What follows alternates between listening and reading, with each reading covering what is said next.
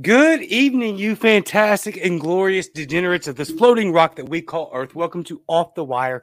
I am your host, the Cajun Libertarian, aka Noello Lynn. And tonight on Off the Wire, we have a very special guest, Mr. Spike Cohen. Let's dive into it immediately right now on Off the Wire.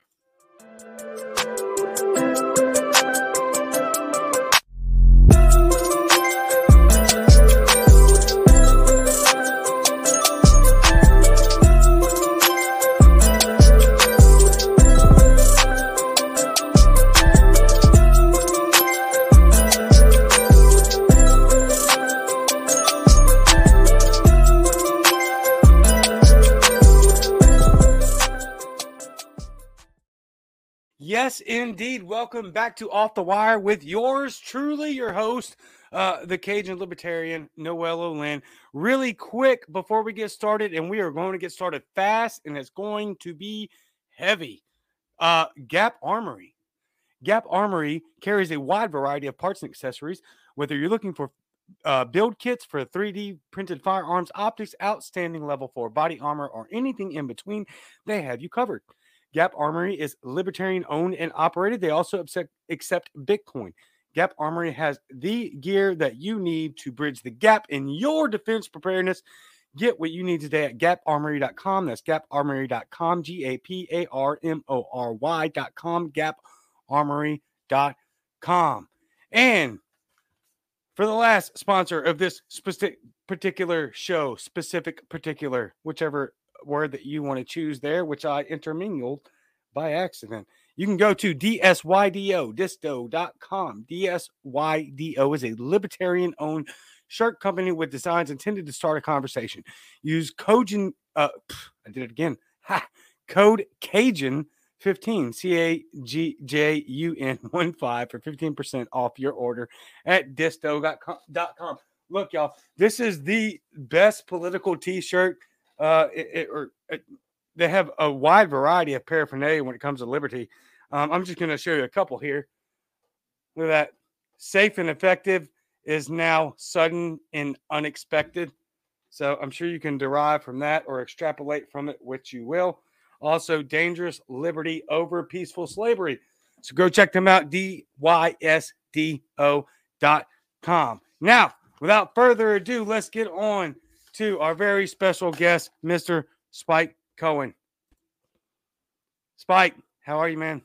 I'm doing good, Noel. Thanks for having me on. I am. Uh, I was enjoying the comments here, uh, where I guess we were a few minutes late, and people were saying. I now realize they're saying he was on Mississippi time, but oh. they're putting they're putting MS time, and everyone's like, "Yeah, haha, MS time. That means they're going to be late." And I'm like, well, just because I have MS doesn't mean we're going to be. That's why we're late. And then I realized they meant you because of. They're, no, no, no, no. They didn't mean me. They're all just ableist. You guys are just progressive. That's, it's ableism. Ableist. It's, listen, you're racist. MS doesn't make you late. I'm just naturally late. Okay. Look, I was late long before I had MS. yeah, that's what she said. Um. Anyway, wow. moving on. I wanted to uh to break something to you, Spike. I, I shared okay. this on Wednesday on mm-hmm. my uh, solo episode. Uh, and for those of you that don't know, and I actually didn't alert Spike to this, but I renamed the show Off the Wire. I'm yeah, trying to rebrand. That. Yes. Yeah, yeah, yeah. Instead of the Cajun Libertarian show, I, I, just feel like the Cajun Libertarian was pretty, you know, uh, juvenile, and it, I did not put a lot of thought into it. So, in order to break new ceilings, I wanted to rebrand the show, and uh, some of that has potentially began to work. So let me uh, let me get some stats for you, Spike, that I wanted to share with you specifically that okay. I introduced to the audience on Wednesday. In April of 2020, I was asked to join a Facebook Live and talk about libertarianism, which I had very little knowledge of. Okay, so a year and a half ago, you know, I've had some great mentors, specifically you, in learning what this process was, and yes. I went through it. Uh, I was asked after that one show, that live show, to continue to speak live on the internet specifically. I didn't know what a podcast was, which is pretty funny. And so then I started to do what is what we call this show right now a podcast. Uh, this year, the, or a couple of weeks ago, mm, no, I'm sorry, last week, Anchor, which you turned me on to, Spike. I had no idea what Anchor was prior to that. Anchor.fm. If you don't know, y'all, go to it. If you're a podcaster, please go visit it and figure out if that's the right yes. spot If you, you. have a podcast, use Anchor. Yes. Correct. Absolutely. And Anchor shot me the first full year in review of the Cajun Libertarian slash Off the Wire podcast statistics from January to December. I started last year. I had April to December. This year is the first year that I've gone from January to December with four reviews, barring a couple of weeks of breaks due to burnout. Uh, the podcast was streamed continuously in nine different countries. It was an 80, 183% positivity rate when it comes to new followers. This podcast is now in the top 15% globally of the world's most followed podcasts.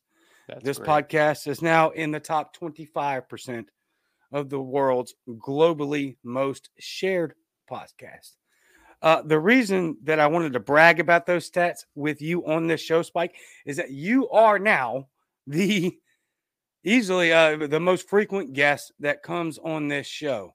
Mhm. You are the most popular. So, like when Michael Malice talks about Dave Smith being the most popular, frequented guest, you are that guest for me. You Yep. have a major stake and you have a major uh, influence into how this show has gotten so much success. So much so that the top two downloaded podcast of the year of this program were both yours. So, Spike, thank you very much. Um, thank When I mean that, yeah, yeah, no, thank you. Uh, this is unprecedented territory. This is this is nothing that I would have ever could or have imagined to be even a possibility.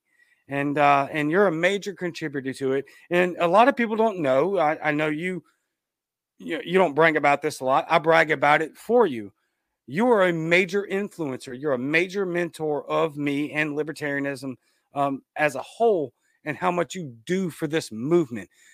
I wholeheartedly 100% that this show wouldn't be quite literally, according to the Spotify stats, one of the leading podcasts in the world had it not been for you and your Oh, influence and your mentorship on this show. Spike, thank you so much. You are uh, a national treasure.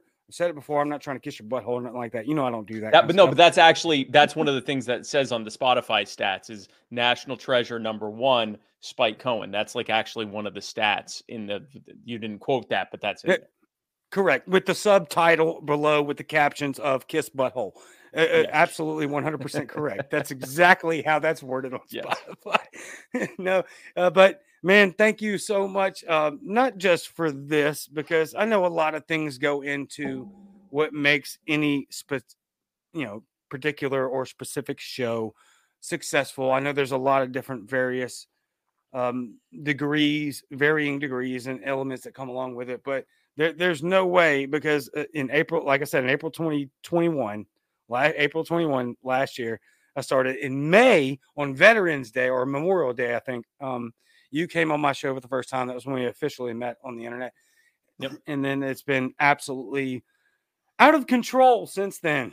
and so thank you, man. Thank you more importantly for what mm. you're doing in the movement. And this is why when people ask me, oh, who do you want to run for POTUS as libertarian in 2024? And I'm like, you know, like I can go a lot of different ways. Would I love for Spike Cohen to be the presidential nominee? Of course I would. But do I want more realistic and pragmatic responses and, and outcomes, which is what you are the power is doing? Yep. Yep. then yes, I'm going to vote for the latter.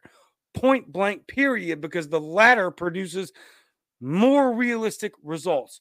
So Yep. tell us what's going on with You Are the Power and give us a couple of ways that we can uh, support your upcoming events, please, sir. Absolutely. So, first of all, uh, if you haven't already done so, I encourage everyone watching this to become a member of You Are the Power. Membership is free. If you go to youarethepower.net, you can sign up today if you haven't already done so. If you have money, we could use it as well because uh, every nonprofit, every political organization needs money to be able to do the work that we're doing. But more importantly, we want you to be a part of it. And you can do that by going to youarethepower.net.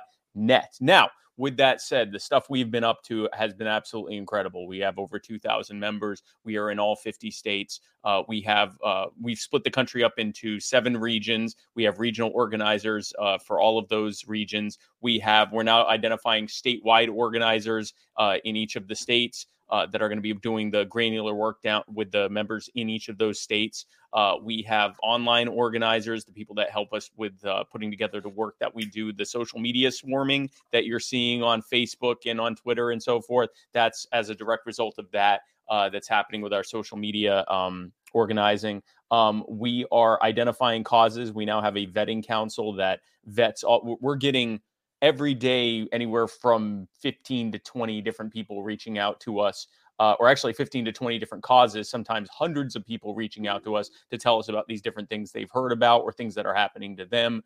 We send them to the vetting council who vets them to make sure that they're legit causes that there's something we can actually do about them and then putting together an actual game plan for how we can work to uh, to put to help with those causes. The game plan of you are the power is pretty simple. We find people who are being harmed or abused or neglected or mistreated by their local governments. We get in touch with them. We help them to organize. We help people uh, at the local level to organize to get justice for those people and accountability for the people who did whatever happened to them. Uh, and then we use that as an opening conversation in those communities with those activists on how the root cause behind whatever that thing was was that there was too much power and too little accountability in the hands of too few yes. people. And that the only way long term that we're going to fix this thing so that we're not just playing whack a mole with corrupt, uh, corrupt governments across the country for the rest of our lives is to deal with the root cause, which is taking the power out of their hands and putting it back in the hands of the people. Uh, it is done uh, in just the what six months. Yeah, just, yeah, just almost seven months that hmm. we've been uh, launched right, since we launched back in May. Uh, the the work that we've done in just that short period of time has been incredible, and uh, and I I am very excited to see what uh, what is uh, what what is in store for 2023. Now, in the meantime, one other thing before I forget, uh, if you live anywhere near Gastonia, North Carolina, on December 10th we are doing a uh, it's a lasagna charity dinner uh, for a man named Pastor Moses Colbert. Who, if you've been following my social media, you probably know about his story. Long story short, he's a pastor in the area who was running the uh, the count the city of Gastonia's only homeless shelter. The city of Gastonia shut it down, claiming that he didn't have zoning for a, a homeless shelter even though there is no zoning for a homeless shelter in Gastonia, uh, and also claiming that he wasn't doing church work uh, when he was housing homeless people because apparently they haven't read the Bible. I'm Jewish, and I know that one of the main things that Christians are supposed to be doing is helping the poor. Um, but anyway, so uh, he has uh, done some incredible work to work with them to be able to reopen a new and improved shelter. We are helping to raise funds for that. Um, and so we're doing this lasagna dinner uh, in on December 10th. And uh, if you cannot be there, if you but would still like to help, if you go to youarethepower.net slash Gastonia, uh, you can donate funds for that cause. And uh, we're that's just one of the many things we're working on to help people across the country. And uh, yeah, this is my life's work. Uh, we want to help people and we want to bring people to the liberty movement. We're not going to do that just by running for office. That is a part of it, and at times an important part. But we've tried the strategy of letting people know about liberty by campaigning for office almost exclusively and that hasn't worked that's not where you get them because if they mm. just if they just even if they like your ideas if they don't think mm. you're going to win then they kind of write you off wholesale well if you don't have any kind of momentum behind you then you're not going to win but if your strategy to build momentum is to use something where you're not going to win, then you've already defeated yourself. And you've helped to push forward the narrative that our main focus is on things that don't work. Now, how does that make us look? Hmm. So that's what I'm doing with You Are the Power. I would love for you to be a part of it. You are the power.net. We'd love for you to uh, become a member. And, uh, and I appreciate the opportunity to talk about it. No, and, and I love the fact that you want to talk about it because I want people to understand and I want them to see with clarity and in, in, full observance uh, observance that this is something you're very passionate about. This is something that oh, you yeah. and your team are extremely, extremely motivated to do. And this is something that is actually going to affect real change. And yep. listen, y'all, this is something that has already began to affect real change. This isn't some distant, futuristic, utopic, or utopian dream. It's already happening. It's making yep. its courts, it's making waves right now as we speak and prior to this show. So please, yep. and correct me if I'm wrong, Spike. It is free to join. You're free, free to, to, get join. the newsletter. Yep. Uh, yep. The newsletter. You, it's free to join. You get on our uh, email list, which is like our newsletter list. You get uh, access to our membership network. Uh, you get access to all of our members only group. We have a Facebook group, a Discord server, a, a uh, Twitter community that's uh, that we're starting now that Twitter has uh, their version of groups, which is community. Right. Uh, you will get we will get you in touch with your local if your state has an organizer, with your state organizer and your regional organizer. You'll be plugged in with all the stuff that we're working on behind the scenes. We have all sorts of incredible stuff like um, we have training uh, sessions on things like organization, messaging, leadership skills, networking. Uh, we actually just had our first one with Dwayne Lester of Grassroots Leadership Academy. Uh, we started that on the back on the 29th. Uh, it was the 29th, 30th, and 1st. Uh, we had uh, about 100 people sign up for that. And uh, those are 100 people that now have the tools for leadership. All of that is available when you become a free member of youarethepower.net. We do have paid membership which comes with different types of swag. Uh, I think there's like a fifty dollar one where you get like a, a, a, swag bag and a and a you know a sweater or a shirt or something like that. We even have a five hundred dollar package which comes with a, a phone call from me. But all of that, no matter which, whether you get the zero dollar one or the five hundred dollar one or any of them in between, a member is a member is a member the the paid things just come with additional swag that you get to have additional merchandise and stuff but in terms of being a member we don't have a hierarchy of membership other than the ones who do the most work are the ones who get the most recognition because that's that's what we're focused on. We don't do elections for positions, so we don't have factions fighting over each other over who should be in charge. Do work and get a, get acknowledged and and you know move forward on it. That's that's our model. Excellent, excellent, excellent, excellent. Um, I'm loving every bit of it. Um, I had to I had to pull this up. I point I pointed out a second ago. That Space Eagle backdrop though, fire. uh, that libertarian lady says that training was fire, wasn't it? Hands up. That's D, Hands right? Up. I think that's D. A D? Yeah, D. Is that a D or an A? No, D. Uh, uh, the the libertarian lady. I think that's her name's D. Oh, uh, D anyway, regardless, maybe? yes, maybe. it was great. The the train. I'm trying to figure out who that was because I knew pretty much all the people on the training. But yeah, no, the training was fantastic, uh, and it was just the beginning. We're going to be doing all sorts of training like that. We're working on training for press relations, how to talk to the media. Um, if you want to learn how to become an effective activist, and then work with other people who have done, taken that same training and have already had experience and work on being activists to do actual activism and actually help people right. now, not wait for, like you said, some distant utopian future right. where libertarians take over the world and leave everyone alone. If you want to do that now, that's what we're doing. And uh, we've already had examples of, uh, I know there's other stuff you want to talk about, but we've had uh, lady, we've had a, a, a lady whose family, she and her family almost lost their home um, because the zoning board was uh, crookedly trying to steal her property uh, after her home burned down. We were able to help put a stop to that. Uh, we've had uh, people that um, we, we've worked with on initiatives to end qualified immunity, and we've had success on that. Uh, we're working on getting justice for people who were victims of police brutality. We're working with, uh, like for Pastor Moses Colbert, people that uh, weren't being allowed to feed homeless people and to provide them shelter. Uh, we're doing all sorts of incredible work, and uh, and I just uh, I can't wait to continue with it. This this next year is going to be the year that people see what liberty actually looks like, not what it sounds like, not what our philosophy is, but what it act the actual results and idea, what the solutions behind what we believe. 1000%. And that's why I like freaking promoting this because uh, I, I find it kind of obscure or even maybe just intellectually disengaged. I don't know. Either one. I guess both are applicable. But what we're seeing right now with the obsession over the federal government and then what you're doing with you are the power hmm. where we're tackling local government which actually via federalism and the constitution provides us yep. is actually like real power but i think we're all succumbed to this I say we're all. I use that loosely in quotes, um, and succumbed, I guess, as well.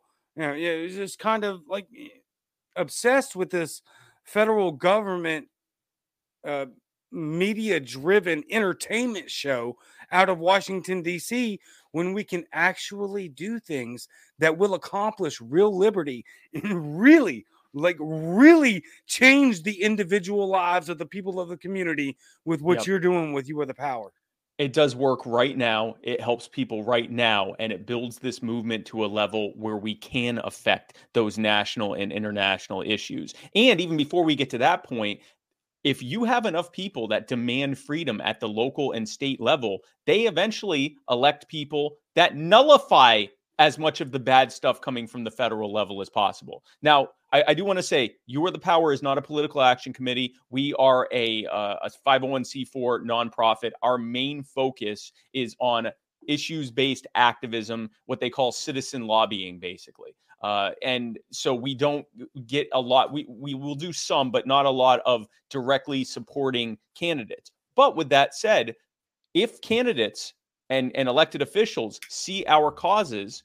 and want to work on those with us, even if they're doing it for selfish reasons to get themselves elected or mm. reelected, good.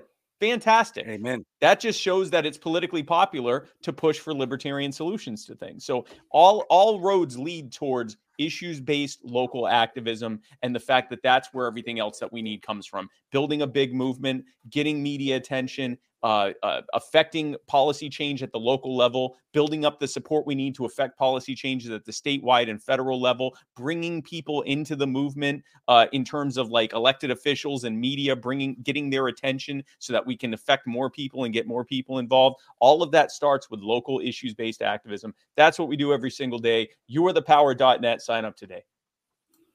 Absolutely fire.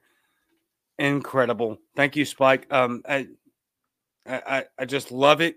I love it so much so that anytime anybody asks me on Twitter, which is now my main platform, as you probably know, because of what Facebook did to my page, those disgusting tyrants. I, I just mm. I have no absolute none, no love for that um, eh, big tech empire over there for what they did to me. It, it's psychotic. I won't go into all that. Anyway, um, I, I want these things to be known. I want this information to be heard because I, eh, the more and more that you dive into this, and I'm speaking to everyone that, that's it, politically engaged here, the more and more you dive into what's actually going on within the political sphere, within the mm-hmm. governmental uh, uh, scope and parachute of what we're seeing happening from the federal government all the way down to your local community. Yep you find out more and more and more every day that yep. the answer will be at the local level. Full stop. Yep. I'm sorry that that's not fancy and it's not entertaining or dressed up with a bunch of lipstick. It's not skirt. as sexy. It's, it's not as not sexy, as sexy. No. I don't care. Those are the real answers. I'm sorry, they are. Re- you know what's really sexy is winning. And libertarians and, and when I say libertarians, I don't even necessarily just mean members of the Libertarian Party. Small right. L, people that believe in the philosophical underpinnings of libertarianism, people who believe in right. non aggression and individual autonomy and decentralization of power and all the stuff that we support and believe in. We have the ability to win now over and over and over again. And when we do that, when we show time and time again that not only can we succeed in our goals, but that when we succeed, that people benefit, that harm is undone, that people who do harm to others are held accountable. When we do that, we change the narrative from libertarians are living a pipe dream and they can't win to libertarians have the only viable and rational solutions. Right. They are winning. And when they win, I win too. Maybe I'm a libertarian. Yep. All day. And then when we talk about those ideas, and I, I've talked about, okay, so let me preface this with the fact that I understand that not everyone has the day to day, you know, eight to five, which I don't have an eight to five. I have more like a seven to six at sometimes job. they don't have the opportunistic values or uh, uh, just basic opportunities that I do when right. I get to speak to new people every day. But I do. And this is the stuff that I talk about. And when I talk about these things with the regular people in my community, it resonates people. It resonates with them because they understand. I cannot tell you how many people I've talked to that will literally confess to you outright. And I say, oh, well, that's the government's fault. And they're like, yeah, absolutely. They're completely corrupt. So, yeah, yeah keep the conversation going because eventually they will land at some sort of libertarian, if if if God willing, anarchist point of view. And, and now we have a real resolution from the people that matter. Because remember, the government and military, they make up less than 1% of the people. We, the people, make up the 99%. We are the ants. They are the grasshoppers if we're you know referencing the uh the the bugs life movie there. And we have to make a change and there's only one way that we can affect and actually make a difference and influence the voice and the mentality of the society that is around us and that's if we have the balls to talk about it in public. I mean i, I correct me if i'm wrong spike but i I just don't see it any other way. We have to grow a pair, we have to grow a spine, and we have to talk about these things in basic public. Yep, we have to talk about them and we have to show a viable solution. How many times have you, and, and not just you, everyone watching, how many times have you had a conversation with someone about liberty ideas, about libertarian solutions, and they go, well, fine, but, or, or not even that, you'll say that something's wrong you'll say, well, this isn't the right way to do it. And they go, well, what's your solution? And so then you tell them and they go, well, show me where that's worked. And so you might be able to show them an example of someone who's done something similar, but it's often hard to find an example of that working because a lot of people haven't necessarily tried these things. Or if they did, it was sort of a watered down version or something like that. But imagine if you can point at dozens, hundreds right. of examples of liberty activists in their towns, in their communities, in their counties, in their states affecting positive change with wholeheartedly liberty based ideas on issues that they already agree with you on. They already agree with you that X, whatever X was, was a problem. And then they see that our solution actually fixed it. This is how we bring people in. Uh, who was it? Um, Cadence mentioned. Uh, she said, "Would love to hear y'all cover CPS and family court corruption." That's uh, we have a few. We have a few causes that we're actually vetting right now. That you know, God willing, if everything works out well, that's we will be working on that. We have to be careful with that stuff because they very often uh, involve yeah. active court cases, and we we you know we don't want to mess someone else's uh, cause up, even if they are asking us to step in. We don't want to inadvertently mess up someone's you know court case or something like that uh, just to you know get some attention and, and do activism. But uh, we have a few where we think we may be able to do exactly that to be able to go in and talk about that and uh, and and be effective and, and help families uh, reunite. So more on that. Stay tuned, but but more on that. I know we have a bunch of stuff to cover, so. I don't want to yeah, yeah. Uh, believe. No, you're point, good. that's what we're doing. I, No, you're good, man. Because I, I, truly think that obviously, you know, you and you and I, we we come together quite a lot. Like I said, you're the the most frequent guest on this podcast at this point, and we have great mm-hmm. chemistry, and we talk about a lot of things and have a great time. But oh yeah, more importantly, I think that this is this is what the the grassroots literally. God, I hate even using that term because it's been so worn out and drugged through the mud.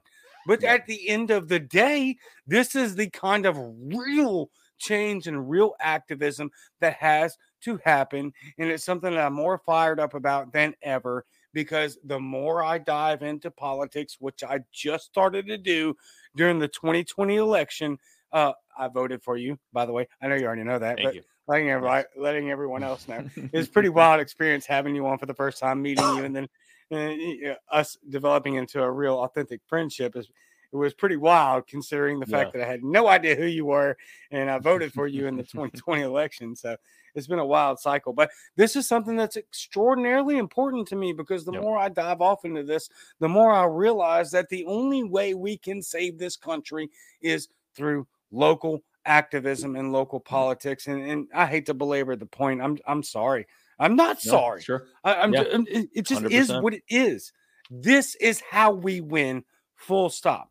And so, um, it- it- and we'll we'll move on from that because we're gonna continue to pound that point, and I will continue to pound that point on Twitter and with you on the show, uh, moving forward and all that. Uh, let, let's let's head over to China.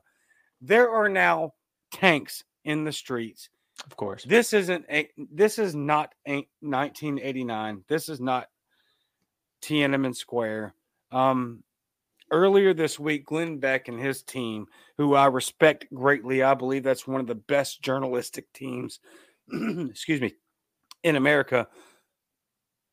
He reported that there's basically one of two outcomes here.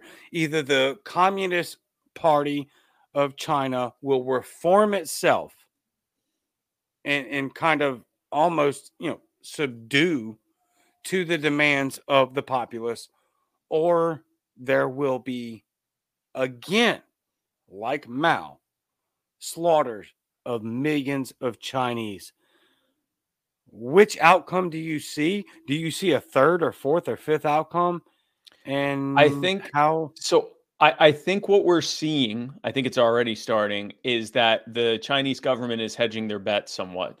And so uh, Okay. they blinked quite a bit uh, over the past few Yeah, days in that they basically lifted uh, after spending the better part of several the past few months pushing this zero covid policy. Covid's the most dangerous thing in this country. I mean if you think that if you look think back to the worst parts of 2020 uh, what our media was saying about covid that we were basically in an apocalypse. You know if we went outside we were going to die or at the very least we'd kill everyone around us. Like i mean the the way that they talked about it is if anything china's been the chinese uh, media has been even more intense. Uh, they've treated covid as if it is like the apocalypse. Um, and as covid has been around longer and longer and the average chinese person realizes that's not true that that covid isn't you know an existential threat to the entire chinese country uh, and that you know and that at any rate they can't afford to just be locked down indefinitely um, there has been increasing pushback pushback to that sort of apocalyptic zero covid draconian nonsense they've been doing.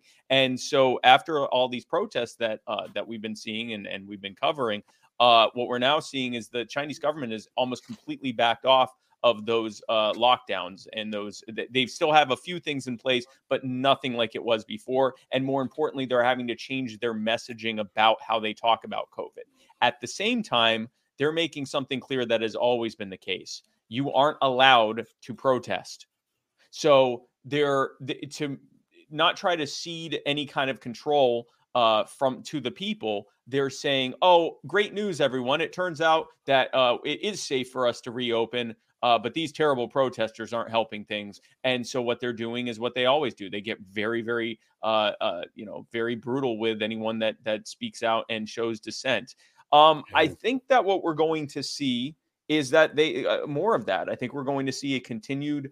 I I think the Chinese government realizes that even as much control of they, that they have over media and over the internet, it's still exponentially easier for someone on this side of China to speak to someone on this side of China in real time and uh, and compare notes. And so I think that they're having to be a lot more cagey than they've had to be in the past during the the Yeah. Great Leap Forward or, or or even in the 1980s with Tiananmen Square. So I think they're going to be trying to peel off support for the protests by repealing the stuff or a lot of the stuff that they were protesting against in the first place, which will lead a lot of people to say, okay, mission accomplished, I'm staying home, while simultaneously ratcheting up pressure on the protesters to, you know, to make people be scared to go out and protest. So, you know, the, if the narrative is, hey, what we were protesting over is largely over and they're going to kill us if we go out on the street and say anything about it, they're hoping that that will slow down the protests. I, you know, it, it remains to be seen exactly how far this is going to go. I could see this turning into some, uh, into some serious changes if, uh, if, if it, if the, uh, if the people there realize that the long game is that they they they have an opportunity to really uh, put a black eye on the Chinese Communist government, uh, that could lead to some serious reforms. I don't know about a revolution per se, um, but it could lead to some serious reforms. Um, the reason it can't lead to a revolution is because uh, no one's armed except the Chinese government. Right. Um, so it would take it would take dissension from within, and I don't think we're there yet. I don't think that that's going to happen. Um, which that has something to say about gun control because gun control is very mm. effective in China. It keeps the people from having that option uh, uh, on their plate. But um, yeah, I so I, I think I think what we'll probably be seeing is is a, continuing ratcheting down of the restrictions and a continued ratcheting up against the protesters. I could see, I mean, I'm not sure it, it can only lead to millions of dead or, you know, the Chinese government fully reforming. Um, it certainly could lead to one of those. I think probably the most likely uh, option is that the Chinese government and the Chinese people, whether either side will admit it uh, openly, uh, the Chinese government learned there's a there's a a limit to what they can put out, and uh, hmm. and if nothing else, that's a positive development. One hundred percent, amen. Agree, and I I would lean more towards um, and, and I never suggested that anyone had total reform on their yeah yeah yeah yeah, for 2022 no, but some from some reform hey look i'll take it uh and to me it That's sounds like some serious reform is possible yeah yeah re- reform is obviously possible and i think we're we're actually seeing it now and i think that's an absolute net positive however um even if this quote unquote some reform does happen because we're so interlocked as a global community when it comes to supply, we're still effed. Uh, I, I still think that we're going, we're staring down an even worse possibility or pipeline of a supply chain crisis that is already oh, yeah. detrimental and yep. continuing to get worse Am I wrong? Can you can you give us any positivity on that? Or I think that I think that anytime China does this zero COVID stuff, we see a direct correlation to a reduction in output. And because of this uh, economic model that the West has developed, where uh, Western uh, political and business leaders pretend to be environment environmentally friendly by shutting down all their operations here and moving mm. them to countries where we don't see all the smog and all the eco- ecological devastation they're doing there which is weird because their main focus is climate change which is global but if it's happening over there suddenly it doesn't matter anymore because uh, we all have different we have a different global climate than they do over there right uh, but um, I, I think because of that strategy, when China, you know, they used to say when the U.S uh, sneezes, the world gets a flu. Now that's China. Uh, when the wor- when China sneezes, the world runs out of cough medicine. And uh, I think that uh, I think that we have a situation that I think it's definitely going to affect the supply chain. Uh, it can definitely affect the economy. I think the economy's teetering anyway. Uh, I saw some some um, some uh, economic fundamentals that scared the hell out of me. We've seen the biggest drop in in treasuries in in years, uh, and the treasuries drop was actually more dramatic than the securities drop, which is even scarier. Um, we saw um, the in response to the uh, Fed ratcheting up the rates, which should have happened long ago. But in response to them ratcheting up the rates now, the housing market market uh, demand has completely fallen off the map. It's like double digit reduction, something like 20 something percent reduction. Uh, I think that we're usually what happens is a market crashes like completely which leads to the rest of the markets that we're holding on by a thread crashing as well. And I think we're going to see the housing market lead just like it did in 2008. Uh, all of mm. the numbers that we had in terms of the amount of losses, the amount of bailouts, and all of the amount of, of transfer of wealth from the poor to the wealthy just add a zero to the end of it from 2008 and that's what we're about to face. Um, and it's not you know i don't think that there's going to be millions dead in, dead in the streets or any kind of apocalyptic thing. It's just going to be really rough on the economy. And this is a perfect example of why we need libertarian solutions for these things because what you're going to have is you're going to have two groups of people.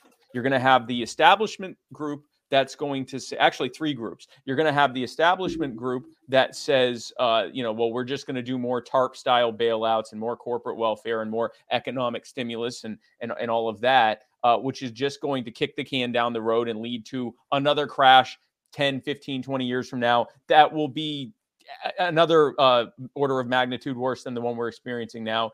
Uh, and then mm. you're going to have, and actually, I'll lump them together into one group. You're going to have the socialists and the nationalist populists who are going to push for, who are going to uh, understand correctly that the current neoliberal world order uh, isn't working, but they're going to wrongheadedly push for economically illiterate policies that make the neoliberal world order look like a you know like a like you know the answer to everything in comparison and uh, those are the only options we have right now on a hmm. mainstream scale and that's the problem. Whereas libertarians have the real solution to this returning to sound money getting government out of money entirely which then removes the ability for government to create this trough for all the pigs to show up to. It, it eliminates the uh, the need for corporate lobbying because government doesn't have the ability to, to, to hand them off endless corporate welfare anyway and it forces companies uh, big, small, and in between, to either succeed or fail. And that will lead to an end to all of this malinvestment and the uh, the the Austrian business cycle, which is caused by uh, these malinvestment types of, of policies or these policies that lead to malinvestment. Um, all of that happens when libertarian ideas, economic ideas, get implemented instead of uh, various versions of bad statist, centrally planned ideas. But we're not on the world stage to do that. And right. you know, I would be remiss not to say that that's exactly what we're working on is building a libertarian movement of people who understand that the problem is the system. It's not just individual yes. people, it's not just individual political parties, it's not just individual ideologies. It is a system where everything is being centrally planned by a relatively handful of people even if they were the smartest and most uh, honest, trustworthy people running the show, they still couldn't possibly understand what we need as well as we do. It's just not a good way to organize people. And of right. course, that level of power and lack of accountability attracts the dumbest and least trustworthy people. Yeah, yeah, yeah. I mean, that's all 100% facts. And even if you did fully believe that this handful of people that is pretending, and I use that word not hyperbolically, I mean yeah. that it, it, distinctly. I mean that definitionally. These handful of people that think that they can speak on the behalf or on the behest of the entire population of the country, they have no idea what you're going through. Okay. They have no idea what you face as an individual every day when you go to the supermarket, when you go to the gas station, when you go to your job, when you pay your taxes. They, they're not, rel- there's nothing uh, relatable in yeah. that circumstance of your life to them at all whatsoever.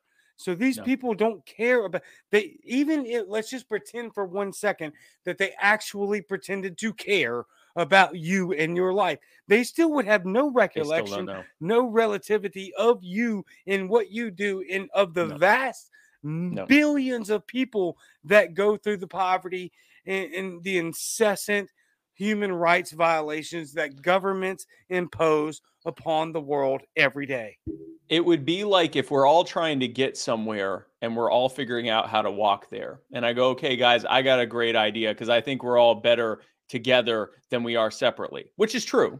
But I say so. The solution is we're going to form a human Voltron, and I'm going to be in the hmm. middle, and I'm going to I'm going to make the uh, you know make you guys uh, the people that are the left leg. I'll tell you when to step left, and the people making up the right leg, I'll tell you to step right, and uh, and I'll direct the hands, and I'll, I'll stand way above, and that'll allow me to have a better eye view of how everything's going. Well, you know how that's going to go, even if that were physically possible. I'm not feeling the people that are actually touching the ground. So if there's like a huge pothole here and I missed it, then I'm going to, a bunch of people are going to die falling into the pothole. This thing's very quickly going to fall apart because I don't have the ability to direct everyone from a central planning like that.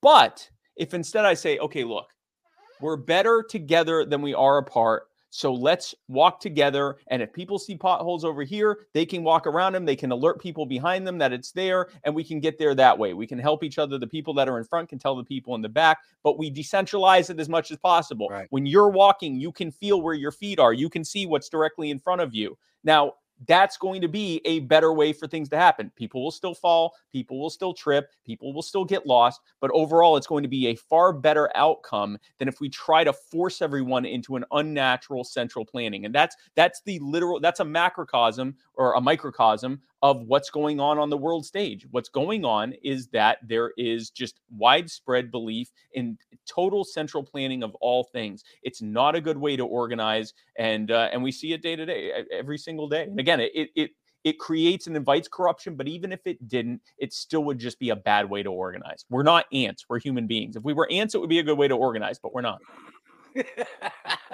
Yeah, that's correct. Uh, and as a as somebody who's ran a pest control business and been in the pest control industry, yes, for ten years, uh, I promise you that is not how that works.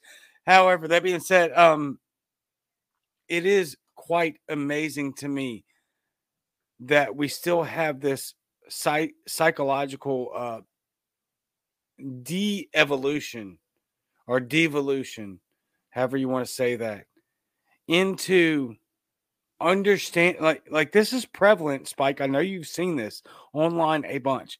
We're witnessing in real time people admitting and acknowledging that government is corrupt. Oh yeah. But yet they're advocating for, for government, government. to be the solution. The average person believes that the problem with things is a sizable portion of the ruling class. It might be half of the ruling class. It might be a small, most of the ruling class. It might be, you know, a third of the ruling, but they, they, they know that a sizable portion of the ruling class is the problem. But they think that the only people who could stop them are the rest of the ruling class. These are the good ones. They're going to fix this. And the thing is, that we know that's not true. And, it, and when you say it that way, it, it, makes it sound even more foolish than it is. But it, it is. That's what they're saying. They're saying we see this all the time. But you know, the problem is the Democrats are doing this and that. Yes, they are. They're working with Republicans to do it. But yes, they're doing those things. Right.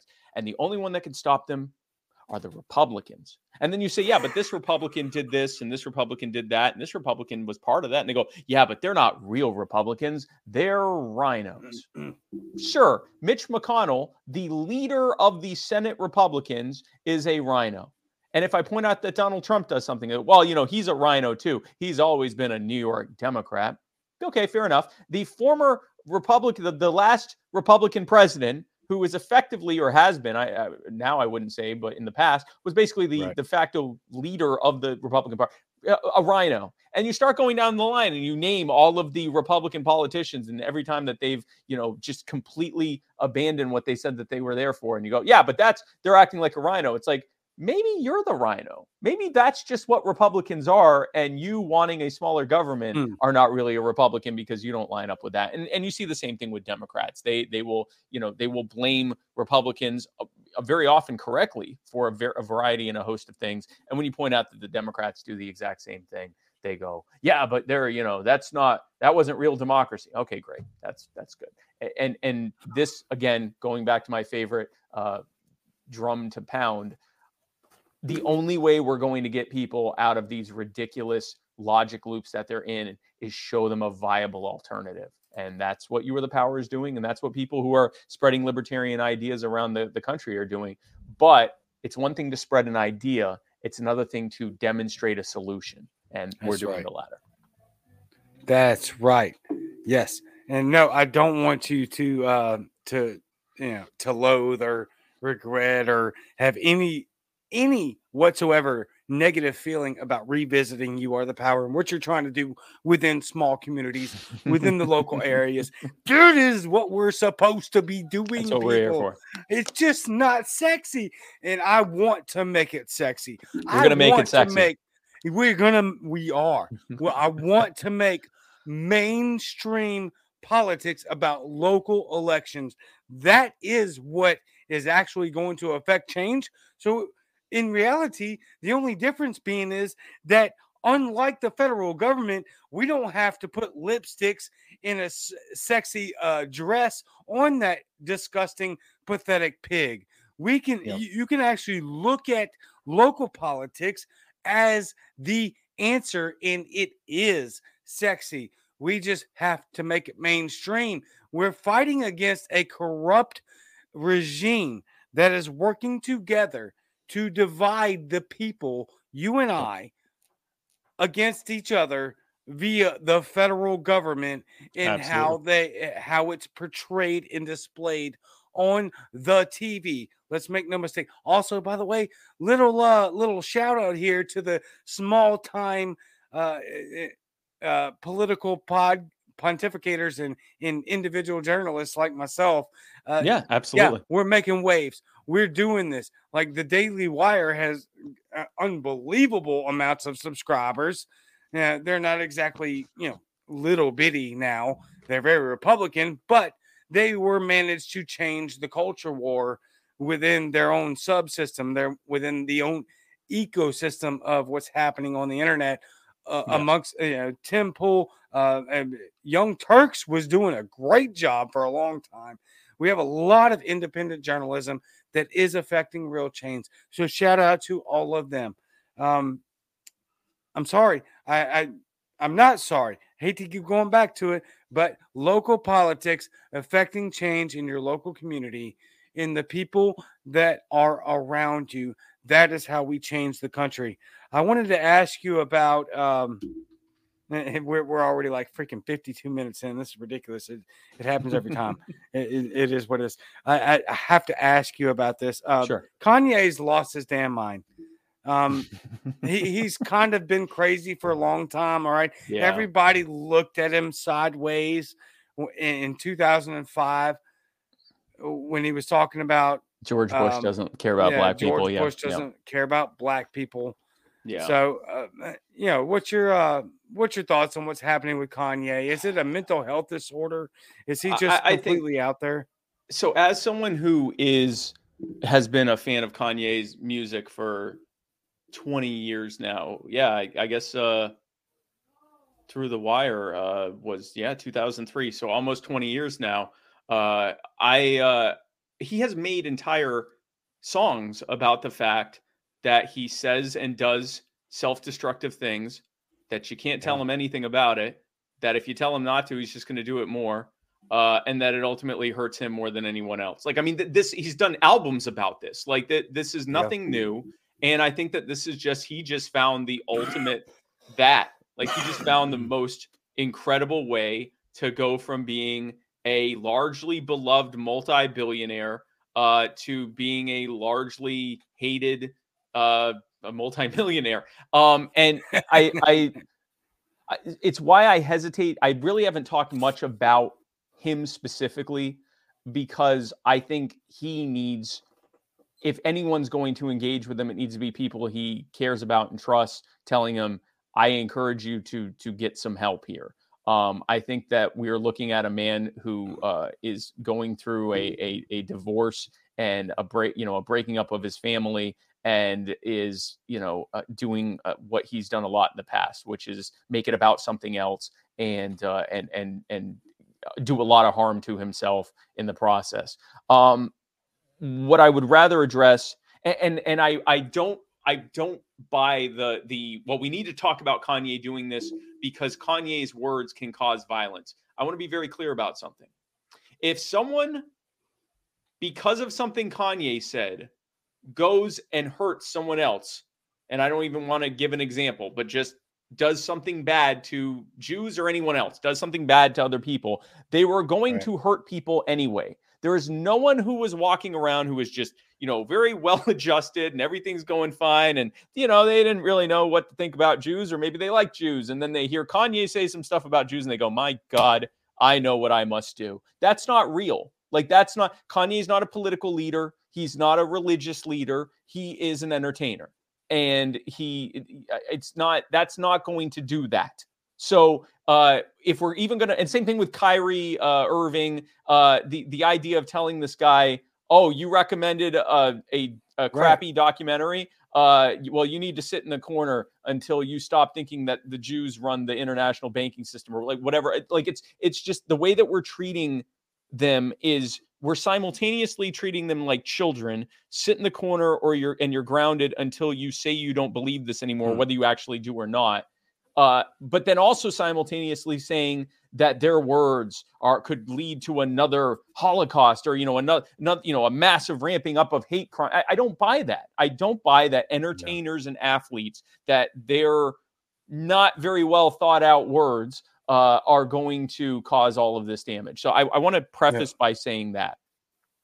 Um, and I also want to say that I think I was I, I uh, stand with Tim Pool on this. Uh, Tim was very clear that he thinks that the way that that um, and I would assume he think the same thing about Kyrie, but he was saying he didn't think that uh, the way that Kanye's been treated over this has been fair at all, and I, I tend to agree for the most part. Um, I uh, um, uh, especially when it comes to the banking stuff. It's one thing for a brand not to want to be associated with him anymore or whatever. Um, but it's another thing for entire banks to say, yeah, no, you can't. All your money has to go. You know, you have to get your money out of our banks and stuff like that. that. That's because frightening. Banking, it's very frightening, especially when banks have essentially set up a cartel for themselves. They're basically saying yeah. you're not allowed to have money uh, unless it's in a sock or something like that. So I, I that bothers me more than anything. But Tim also recognized that you cannot extrapolate from the fact that a very small handful, a relatively small handful of people control entertainment and banking and all these things, and that a disproportionately high number of them are Jewish because a disproportionately high number of anyone in leadership are Jewish. That's just true of everything. That's always been the case. We weren't allowed to be engaged in blue collar work for hundreds of years. Like we were literally banned from doing it. So we found other stuff we were told, see all of these different things. You can't do any of these things. And so we said, okay, we'll make our own things. Like that's always been the case. It's like when people say, oh, you know, some of the main thinkers in uh, in um, in in communism were all Jews. Yes, and some of the main thinkers of libertarianism are all Jews. Uh, Mises, uh, Walter Block, Rothbard, Ayn Rand. Like, the, the, yes, uh, and most of the main thinkers in conservatism have been Jews, and most of the main thinkers in progressivism have been Jews, and anarchism and all. Like, eh, pick an ism, and Jews are disproportionately high in those things. But you can't extrapolate from that to say that that entire every one of that ethnicity is uh, somehow complicit in that thing. It would be like saying that if this race of people are disproportionately more likely to engage in crime or something like that, then that means all of them are violent criminals. That's not true. You're talking about a still a very small proportion of them who are doing so for their own personal reasons, nothing tied to their race or their ethnicity. So that's right. the one takeaway I want to give, wh- whether it's anyone saying this stuff. As soon as someone starts telling you that the problem is the Jews or the blacks or the Muslims or the white male Christian cishet, whatever, uh, as soon as someone starts telling you the problem is this entire collective of people, they're they're either lying to you or they're lying to themselves. And that kind of collectivism can lead to violence. Not necessarily Kanye saying this is going to do it, but the more people believe that a, a that the problem is this anyone who I who has this identity, especially intrinsic identities that you can't even help, that's a problem. You can't blame all gay people for drag time right. story hour. You can't blame all white people for racism. You can't blame all black people for crime. And you certainly can't blame all Jewish people for the handful of Jews who have been apparently unfair to, to Kanye and, and others in the entertainment industry. Uh, I don't have any stake in the entertainment industry. Uh, I, I, routinely get uh, uh looked over for the monthly meetings of the Jewish World Ownership Council, uh, uh, despite my last name being Cohen. I mean, I don't know why I'm not getting invited to this. Uh, I have had my uh, access to the space laser uh, blocked multiple times.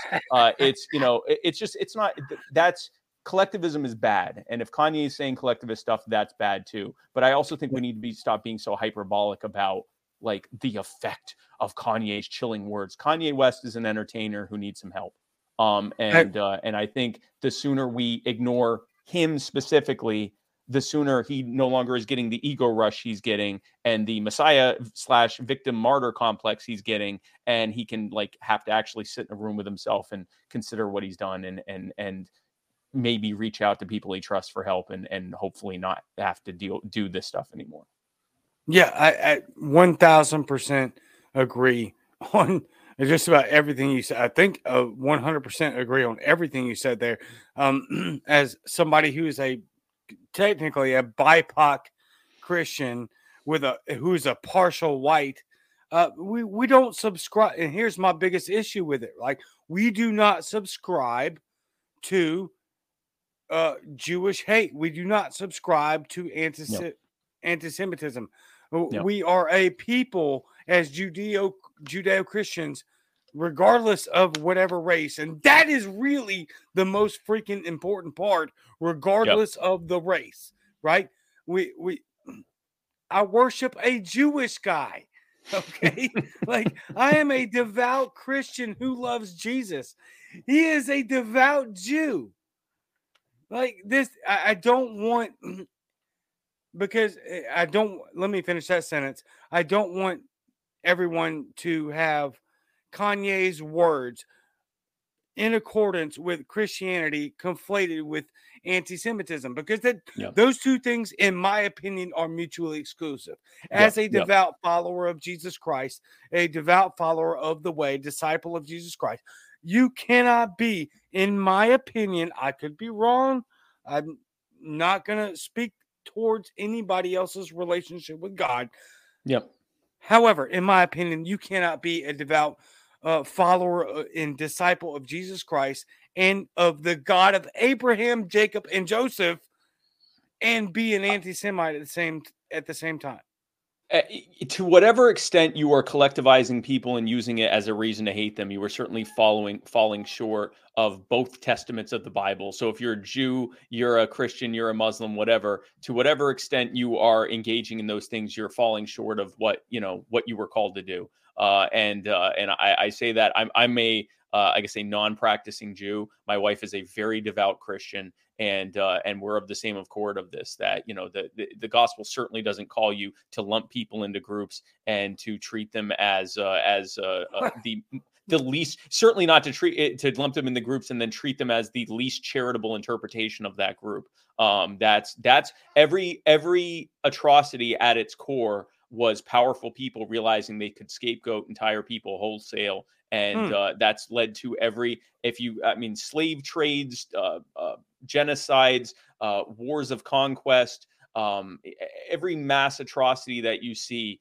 um, lumps it, works out into people being lumped into um, lumped into groups and then being mistreated based on that poor interpretation of them. Even things like uh, like the Great Leap Forward in China, which led to as many as a hundred million, certainly tens of millions of people being starved to death eh, or executed or killed en masse. That was because they were all being lumped in with the bourgeoisie and the yep. capitalists when they were literally just people saying, I'm starving to death because you're forcing me to farm collectively, and this isn't working for my community or for me or my family. And so they got lumped in with this demonized collective of bourgeoisie and rounded up and killed or just being allowed to starve yep. to death. Same thing with the Holodomor in in uh, in Ukraine during uh, during Soviet rule under Stalin. Same thing with the Holocaust. Same thing with any of these people were being collectivized and then mistreated based on the scapegoating of that collective. That that's absolutely freaking fire. It, it, it just it really sums it up as collectivism being the cancer in which on the uh, uh, conversely which specific religions like Judaism, um, you know, Muslim and Christianity speak to the individual specifically exactly. and say you are your own person and you are responsible for your actions. You are responsible for your morality and how you are going to inflect that morality yep. upon the populace that currently surrounds you and the objectivity of in which that you're going to you know, portray said morality. And all of that is absolutely walked out by your actions. Exactly. That should be exemplified preceding your words, right? Your words say one thing, and then your actions should follow them up. So, yeah, absolutely. You, uh, yeah, uh, uh, libertarian lady asked for my thoughts on Balenciaga. Uh, I will say the short answer is the more I see, the more concerned I am. This is looking more and more like there was some some shady stuff happening there. Uh, if when I first saw it, I'm like, eh, it looks like they hired some weirdo to do some of their uh, some of their um, their uh, one of their ad campaigns, and it's it's biting them in the butt. But I mean, this seems to be more and more like an actual pattern of of uh, having some weird ties to uh, uh, uh, people that uh, were treating children very weirdly uh, and in a sexual way. Um, with that said, I have been uh, a long proponent of uh, boycotting brands like Balenciaga, or as I call it, not Amen. overpaying for cotton. Um, I think that the like I have, you know, this shirt I believe cost me uh, twelve dollars. Like I and and they make shirts that look largely like this, but with like Balenciaga on it, and they add two zeros to it. I, I just think it's absolutely foolish. It makes no. I've never understood paying big money to be a billboard for the company that just took my money.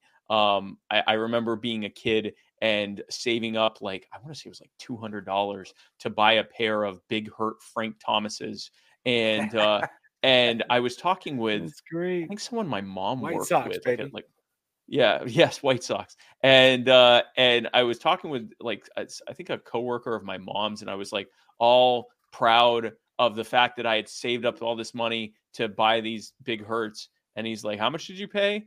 And I'm like, "Yeah, two hundred dollar, two fifty or one fifty, whatever was, ridiculous amount of money, uh, even now, but especially back then." And he went, "Well, that sounds pretty dumb, huh?" And I went, yeah. and that was the last time I ever spent serious, like ridiculous money. I buy people make fun of my shoes. I buy uh Sketcher comfort shoes in bulk.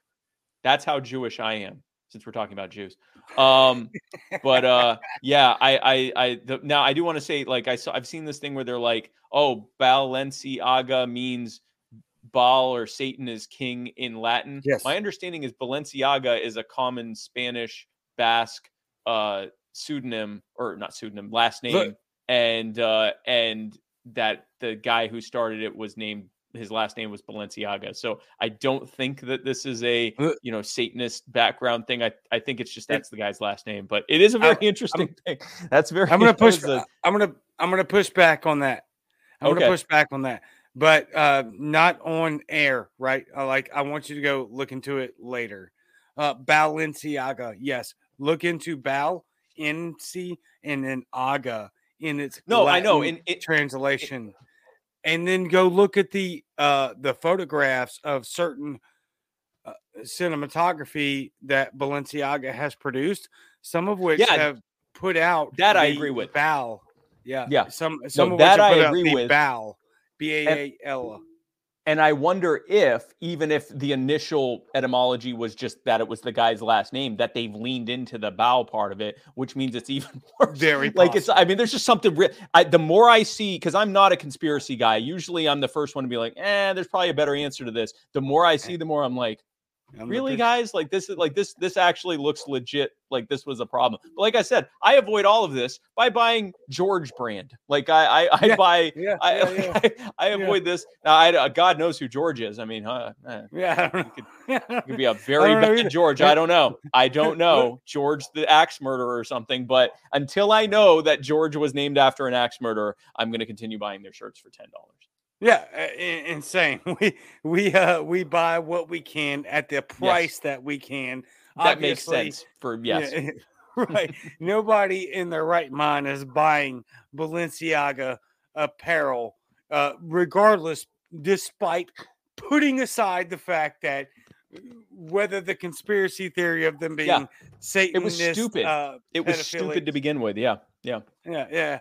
But um, I- I still think it's worth, um, you know, traveling the rabbit hole because these elitists do buy this material. They do associate associate themselves with said materials, and then they've been pretty blatantly obvious about what they're doing with Yeah. said brand.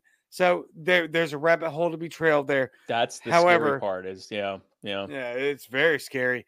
But for the more normal people, like the average, you know, 7.9 billion people on the planet, yeah. we have better important things to do. And so um I know you're you're you're very short on time, Spike. You always are very, very short on time because of what you're doing with and yes, I'm gonna bring it back. You are the power You are the power. net. That's why the man is so freaking busy. Go visit it. Um, Yeah. Let's end it on your thoughts about Twitter. You were banned very recently. Yes. I was freaking shocked. Shocked to Yes. hear. I'm like, if if somebody's gonna get banned, a libertarian on uh Twitter, it's gonna be me. I'm the spicy guy. So What uh, the I, hell? What happened? So I think it was a bot. Um, and and to their credit, after it took a week, but it's because it took an actual manual review. Uh, I was my account was restored. So uh, basically, I said something along the lines of uh, uh, g- the uh, consequences of gun control activism are uh, innocent gun owners and their dogs uh, being shot to death by police officers to reduce gun violence. And uh, and the uh, so I put that out, and minutes later, my account was locked, and I appealed it, and it took a few days because I'm sure it happened in minutes because a bot saw like shot to death by police or whatever or they you know want them to be shot by however it was worded um that it just it, it did the thing. Mm. and so i uh so i appealed it. A few days later i was back on and the very next thing i tweeted was so anyways like i was saying the consequences of gun control are people being shot to death by police and their dogs uh in order to reduce gun violence and uh, I responded to a few people who were trying to get me back on. I said, "I'm back, and I have absolutely not learned my lesson." Now, what's what's funny is that um, uh, I have another Twitter story, uh, which is that uh, last night there was this. Uh, I was invited to speak on a, a Twitter Spaces on a on a, one of the Twitter on a Twitter panel Yes, about I the Twitter about that. files drop, and um, and Elon Musk came on. And so the way they did it was, uh, you know, so that it wasn't just people bombing him with questions. They lined us up and said, you know, okay, you you ask him a question, you ask him a question, you ask him a question, and, and went through.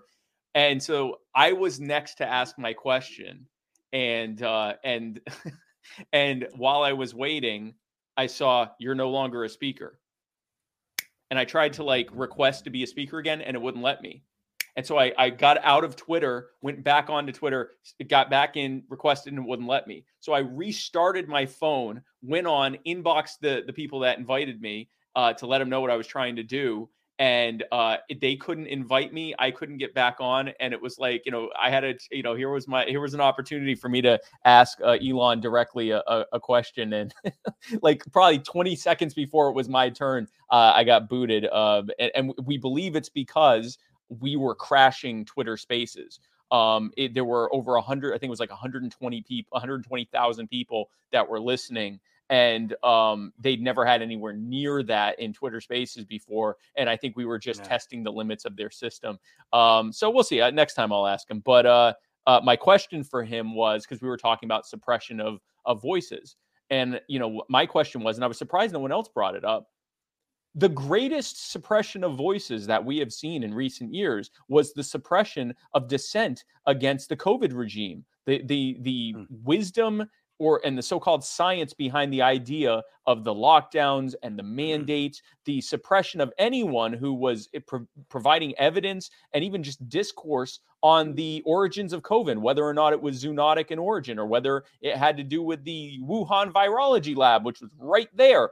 Um, and then, especially once the EcoHealth Alliance information came out and the National Institutes of Health admitting that they engaged in gain of function researching and changing the definition of gain of function research so that they wouldn't get in trouble for it, like all of that was being actively suppressed, shadow banned, suspended, banned, fact checked, all of that. And so, my question to him was, you know, if we're if you're against um, the suppression of of dissenting uh, voice and allowing for freedom of speech, you know, does that mean can we trust that you will uh, make sure that Twitter is is will never be a place that suppresses dissenting voices on things that are especially things that important where you know an, on, in an emergency we're being told you have to do this. If there's dissenting voices against that you know will you um will you commit to not uh to to you know not allowing twitter to be a place Mm. where that kind of uh crushing of dissent happens in the first place?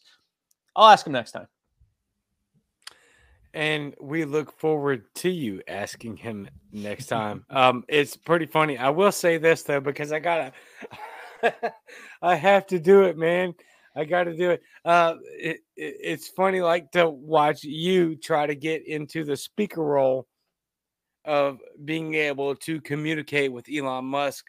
I was in it, and then they kick, and then I lost. Like I lost yeah. it. They invited me. That was the wild thing. Was I'm on there, and I'm like, I've been invited to speak to Elon Musk, And I'm like, that's a lot of people that, that there's a lot of people that would love that opportunity to speak to you. right. And I'm like, yeah, I'm like, here's my here's my moment to speak to Elon. It's not to say it's going to ever be the only moment or whatever, but it's like here's an opportunity that kind of came. Well, and that was the other thing was what was wild was they just kind of at they were like, hey, would you like to be on this space? We've had people like Elon Musk on our spaces before, and I'm like, sure. I and honestly, I didn't even know much about that that group that was doing the spaces um because I haven't done much in Twitter space. I am now. Uh, but I that was my Right. first time on Twitter Spaces. I was like trying to figure out how to make it work and how to use the like emojis and raise my hand and stuff like that. Uh, it was like you know a couple uh, last year when I was figuring out how to use Clubhouse, and so I'm you know I'm on there trying to figure out how to how to do it. And then here comes Elon Musk, and they're like, "Okay, uh, we're gonna line up for questions." So I, you know, I raised my hand, and they said, "Okay, this person, this person, and then and then Spike." And uh, and when the person in front of me went to ask the question, I'm like listening, and I'm like, "Okay," and and I knew what my question, and I'm sitting there waiting. I'm like, someone's gonna ask him about, you know, the COVID regime, right? Someone Oh, is that's so no one was asking them, and I'm like, well, this is some serious kismet. Like, you know, finally, here's a chance to ask him flat out. And, and to my knowledge, no one else has asked him this. Like, just flat out asked him, like, are we gonna, are you gonna make sure that we never see something exact? Ex- you know, they've talked about the Hunter Biden laptop. They've talked about, uh, you know, uh, uh, uh, election interference. No one's talked about the fact that, or, or at least to my knowledge, no one has specifically brought up to Elon, or Elon hasn't specifically mentioned the fact that the greatest wholesale worldwide suppression of dissent that we've seen probably ever, certainly thanks to the internet, there's more dissent ever, which means there was more suppression than ever, was during the COVID regime. Like that was easily, easily the worst, right? And so here was the chance to ask him. I'll ask him next time. Next time I'm on the phone with Elon Musk, I'll ask him. Oh, it's so awesome. It's so funny, right? Um, it, like, and trust me, when and you know this, right? Everybody in the audience right now, who's at this point already, you know, there's been a, a, a thousand or more viewers, and there will be several thousand uh post this episode that watch this yeah. show. It, it, they're all going to relate so much to what you just said. Like I had my opportunity to ask Elon a question, and it's just I'll ask him next I- time. Next time yeah, I'm on the phone with I'll him, I'll ask him. next time. I'll ask him next time. it's just so funny because a lot of people are begging to get you know one question from you, and, and it's so relatable. I hate to bring it to that, man yes. but um it it's just it's important because there's people on this earth that rely on our leaders our vocal leaders not our elected slave masters but our vocal leaders that are in these spaces that have powerful voices and influences in these intersectional spaces that we call social media right Yep. you're one of them you're a massive you're you're probably the biggest voice when it comes to cyberbullying the federal agencies right? I mean like there is no substitute in which that could be stated. Who is not a greater influential person in that atmosphere than you are and so it's in, it- in it's cyberbullying the government definitely. I do have to give a shout out to chris uh, forstner i think that's how you say his name uh, for Close uh, i don't think i didn't notice uh, it, thanks to chris you still got my wholesome sabbath meme for last week um, even though i wasn't I, I wasn't that. allowed back on until afterwards yeah or the week before. Yeah, you saw Oh, that. anyway, whenever it was that I was kicked off, uh, we missed a, uh, Twitter missed one of my wholesome Sabbath memes. Uh, Chris got it Mhm, out there, so shout out to you, Chris. Thanks for thanks for holding it down while I was while I was locked out of my account. Chris is one of the um the OG uh followers of my Twitter page when there was like 20 freaking followers. Now I'm at almost 12,000, which Nice. is remarkable to me. Like I, I That's awesome. I'm floored, right? Like it's like doesn't matter where I go on the internet for whatever reason you guys love me. I can't thank you enough. I, I still can't understand it at all. I don't understand why you guys picked me up like this, but I do. Uh, and Spike, I tell this to my audience all the time, man. Um, eh, this feels like an elected position. And when I say it feels like, that's being an understatement. I, I 100% feels like it is a an elected position. This is something that people elect you to be. They elect you with follows, yep. likes, and shares. Yep. And, and they understand and they appreciate your voice. And so they follow you and they like you and they share what you have to say. And, and it's quite remarkable. And, and big shout out to Chris. I'm glad you shouted Chris out because he's been an OG follower. He actually helped me um, get to the Liz Terwilliger event in Pennsylvania, in, uh, Pennsylvania that you yeah, were at. Yeah, yeah. Remember at yep. the uh it was like a yep. bar, it was like a beer tap thing. It was a uh yeah, a bar a uh, a brewery, right? Yeah, a brewery. Thank you. Yes. Yeah, a brewery. Yes. It was a brew a beer brewery where um the the people that were sent to get there were done so via monetary election on basically just Twitter. Yeah. And I actually won that. I won that over you and yep. Nick Sarwark. Yeah. And uh, yep, yeah, so big shout out to Chris. Um eh, Absolutely. Again, there, there's a very uh, significant highlight there in the fact that democracy can actually have a good strong voice when applied appropriately. Okay, yes. and we'll leave it at there. Spike, thank you, man. You were thank you magnificent as always. I love you so much. You are a great friend. More importantly, you're an absolutely great mentor, somebody that I, you know, admired from a distance for quite a while.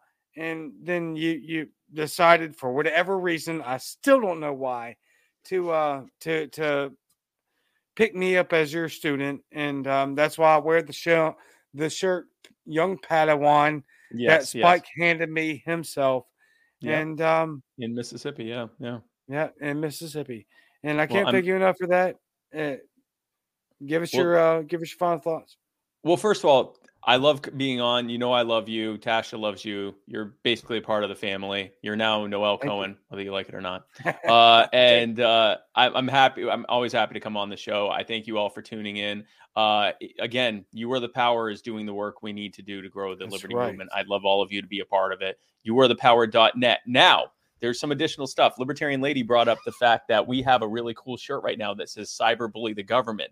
But it's not just one shirt. We have a bunch of different collections of shirts and Christmas sweaters that say cyber bully the government. If you go to youarethepower.net slash cyber, uh, you get to see all of our cyber bully the government gear. Uh, I mentioned Christmas sweaters. We have a few different other versions of the Christmas sweater uh, or holiday sweater. Sorry.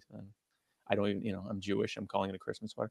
Um, but uh, if you go to uh, if you go to youarethepower.net slash holiday, uh, you will see all of our uh, ugly holiday uh, sweater hoodie stuff on there as well. Um, and if you go to youarethepower.net slash store, you'll see all of our stuff. But if you just want to see the cyberbully stuff, uh, go to youarethepower.net slash cyber. And uh, if you just want to see all of our uh, holiday stuff, go to youarethepower.net slash holiday. Uh, and again, if you want to be a part of the fastest growing movement to use uh, local issues as a way to help people now and to bring people into the liberty movement so we can do even bigger things in the future, I invite you to join us at You Are the Power by going to youarethepower.net. Membership is free. We'd love to have you be a part of it. And uh, Noel, thanks again for having me on, man. Uh, Spike, no, thank you, sir. You were no, absolutely, thank you. no, thank you. no, you. no, you. That'll go on forever. Uh, yeah. You you are absolutely an amazing uh, friend, uh, mentor, absolutely incredible, influential voice within inside the liberty movement of America, which speaks more broadly to the actual movement that is this country. You are, in my opinion, and y'all can disagree with me. I don't care. Uh, am I going to give bias to my very good friend and mentor, Spike Cohen? Yes, of course. But kick rocks. This guy is absolutely one of the most influential voices and most powerful voices that we have moving in this country right now.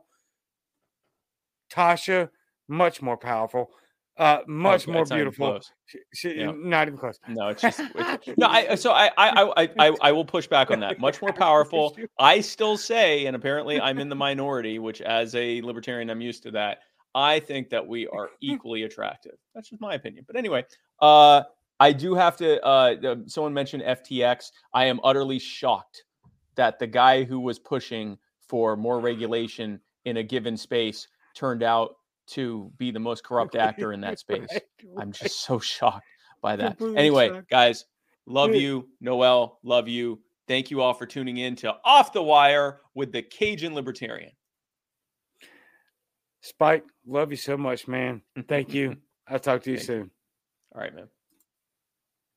Absolutely incredible. Thank you, Spike Cohen, for hanging out. Uh, it looks like we're our next discussion will uh, probably premiere and, and start with FTX, apparently, according to Spike Cohen.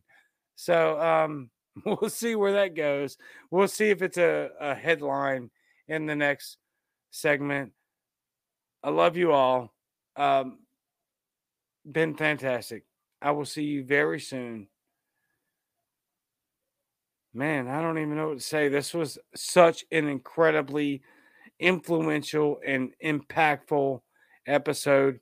Please share it with your friends. Don't forget to like, share, and subscribe.